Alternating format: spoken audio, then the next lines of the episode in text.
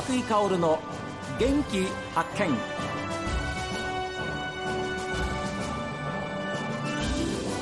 こんにちは和久井香です。和久井香の元気発見。この番組は私が発見した北海道の元気な人と出会っていただきますがえ今日はちょっとリスナーの皆さんからのメッセージをご紹介しましょう、え、直人さんです、え、リーチマイケル選手頑張ってます。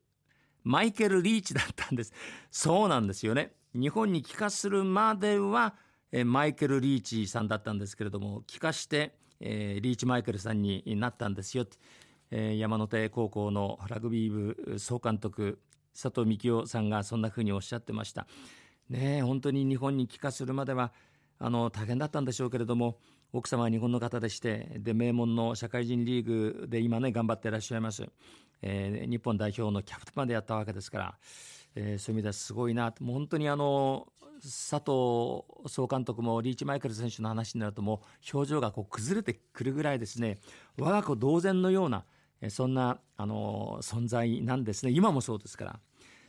それからですね白石区の女性の方、えー、今週は根っからの情熱的な山手高校ラグビー部総監督の佐藤幹夫さんですね、えー、番組を聞いていて人間的にまた選手を心から育て上げる方だともうたくましくて体も顔もごっつい方と頭の中で想像しておりました。いやそんなことないんですよ。本当に終始にこやかな方でしてただやっぱり指導という立場になるとねやっぱり厳しさが出てくる。それはご自分が高校大学で経験されたものを札幌山手高校にやってきて一からあの鍛え上げたわけですから。ですからそれを20度も花園ラグビー部上にチームを引っ張っていくことができたんですね。えー、またあのいつかそのお話をさせていただこうと思います。えそれからあ、えー、この女性の方はですねえー、小樽長陵高校と聞いて義理の兄も小樽長陵高校の内山先生でした、えー、まさか佐藤幹夫先生教え子かも、えー、そうあそうかもしれませんね年齢的に、えー、はいありがとうございます、美唄の美彦さんです。今週も元気をありがとうございました。浅野さんすごいですね。浅野貴弘さんです。みんなと同じことをしていたらダメなんですね。本当に素晴らしいと思います。私も見習います。そうなんですよ。わざわざ日高からねスタジオに来てくださいましていろいろお話をお伺いしたんですけどあの放送を聞いたあの仲間というか会社の仲間もですねちょっとすごいですねえー、あんなことができるんですねってもうみんなそういうふうにおっしゃってましたから本当に素晴らしいと思いますしでも浅野さん彼はもう淡々ともう本当本当にもう当たり前のように、えー、お話をされていたところがまたすごいなというふうに思って聞いておりました。えー、それから清さんです。ああ、この方もそうですね、えー、またまた今週はすごい方が出演しておりましたね。びっくりですよ。本当にすごいとしか言いようがありません。浅野さん、若くて、計算早くて、親近さんではもってこいの方ですね。そうなんですよ。ねえ、えー、会社ではすごいんですよ。日高信用金庫、え資金証券化というところでして、まあ、あのいろんな意味で会社の仲間の皆さん上司にもあのご理解いただいているということをおっしゃってましたけれどもね、えー、この清さんはどうぞこれからもお体に気をつけて頑張ってください、えー、それでは皆様雪の便りもちらほら聞こえてきました。ご自愛してお過ごしください。そうなんですね。今年ちょっと雪虫多くないですか皆さん？ねえ。あの私もまあ会社から家に帰ら逆家から会社に来る時も結構コートなんかにこう雪虫がついてるんですよ。で今年の雪虫ってちょっと黒くありませんか？もう普通はもっと白いような感じがするんですけどで会社に入ってエレベーターの中では「雪雪虫ついてますよ」とコートから取ってもらったり。この間はですね会社から家に帰って鏡見たら額になんか黒いのがついてるんで何がだと思ったら雪虫でした。ええ雪虫にも好かれる、えー、私このお年になっても喜んでおりますけれど。という皆さんからのメッセージでした。さてですね、えー、ここからはちょっと皆さんにあの農業の話題をご紹介しようと思うんですけれども、番組で何度かご紹介しています新規収納で北海道にやってまいりました。あの高須太郎ファームの平林優さん。ね独立して今年で6年目ぐらいだと思います。ちょっと聞いてみましょう。こんにちは平林さん。あこんにちはどうぞよろしくお願いします。こちらこそお世話になっておりますがお米の話今年の夏はどうだったんですかっていうふうなことからお聞きしたいんですが、はいどうでした？暑かったですね。暑かったですよね。はい。これお米の生育にも当然影響あったでしょ？そうですね。もうあのー取れてる人と取れてない人も本当にはっきり分かれてましたね。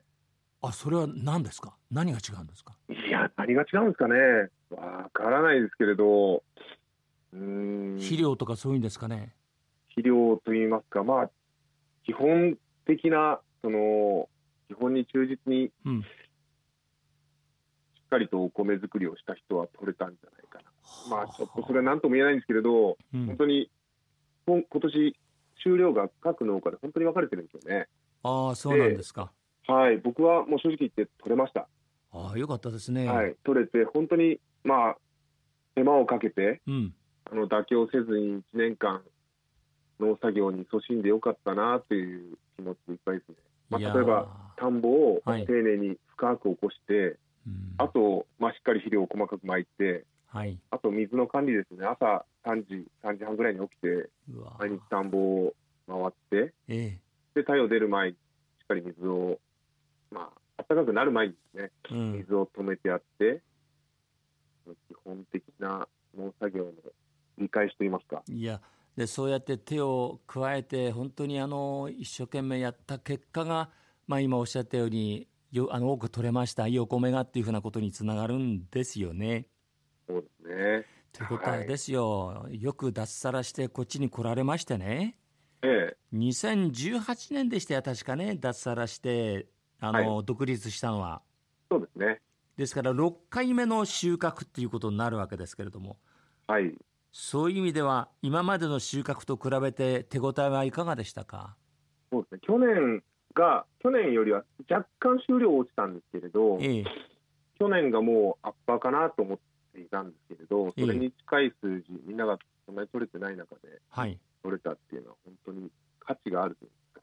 はあはあ、どのくらいあの面積持ってるんでしたか？作付け面積。今あの水田が16.2ヘクタールでお蕎麦が1.2ヘクタール。ですね。あそばもやってるんでしたっけ、そうですね。蕎麦はもう全然今年取れなくて、うんうん。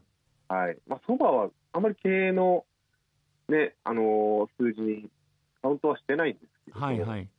はい、お米でねしっかり大体100トンぐらい今年も収穫できたので、すごいですね、でそのお収穫がいつ頃終わったんですか？9月の30日ですね。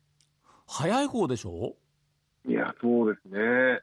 ただ、あの面積に対して、それこそ最初に収納した時っていうのが10ヘクタールから始まってまして、ええ乾燥機もそんなに大きくないですし、1日あたり収穫、枯れる量っていうのが決まってて、しかも雨が結構来たんですね。はいはいはい。なので、なかなか進まなかったっていうのは今年、うん時間かかっちゃいましたね。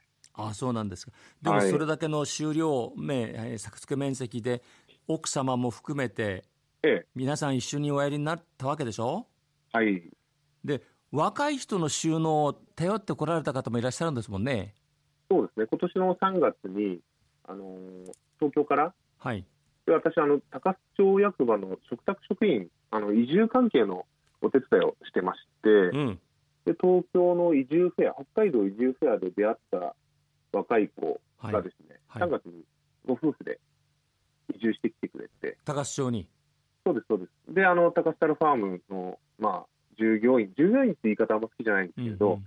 仲間としてあの入社していただいて、はあ、一緒にやってます。はい。それはあれですか？平林さんが高須町に来た時と同じような思いでこっちに来られたんですかね？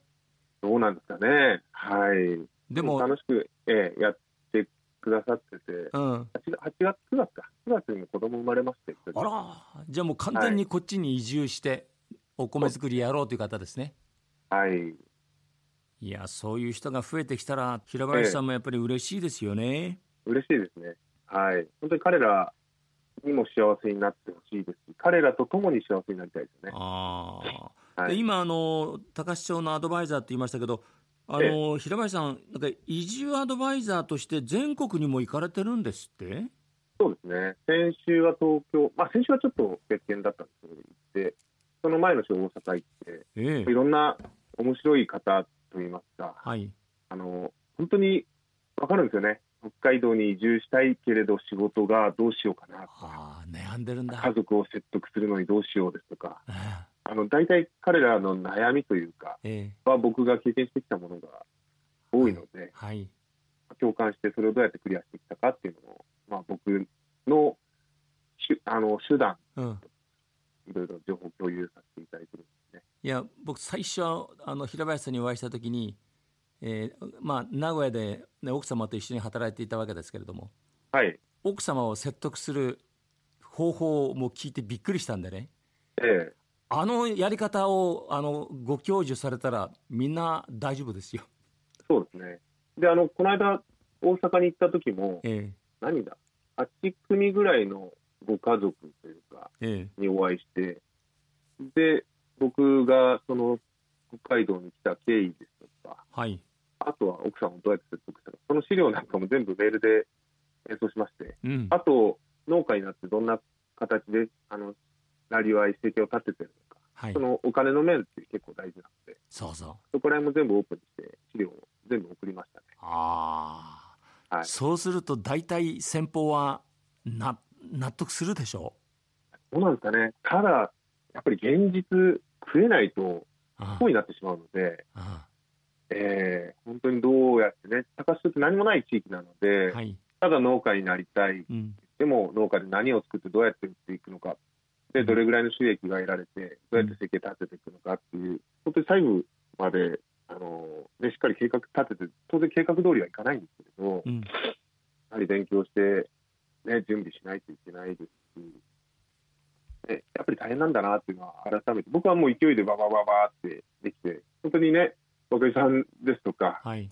いろんな方に助けていただきながら、いえいえ。今があると思ってるので、でも2016年にまあ決心されて脱サラされて、でこちらに来られて、はいまあですよね後継者のいない米の子さんにまあ弟子入りしたわけですよね。えでもうすべてもう一から教わって、えーそしてまあ経営を継いでもいいよというふうな形で勉強した上で2018年にまあ独立されたわけですけれども。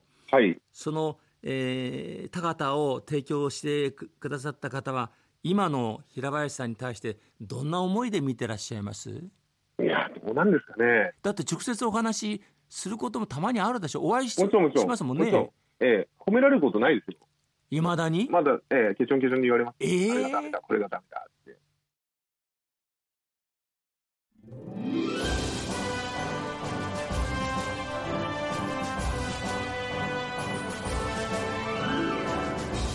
さあ皆さんからのメッセージはこちら。メール元気アットマーク STV.jp genki アットマーク STV.jp ファックスは0112027290おはがきの方は郵便番号060-8705 STB ラジオ和久井薫の元気発見までです。この続きはまた明日ですよ。ねえ。明日お昼12時40分元気にお会いしましょう。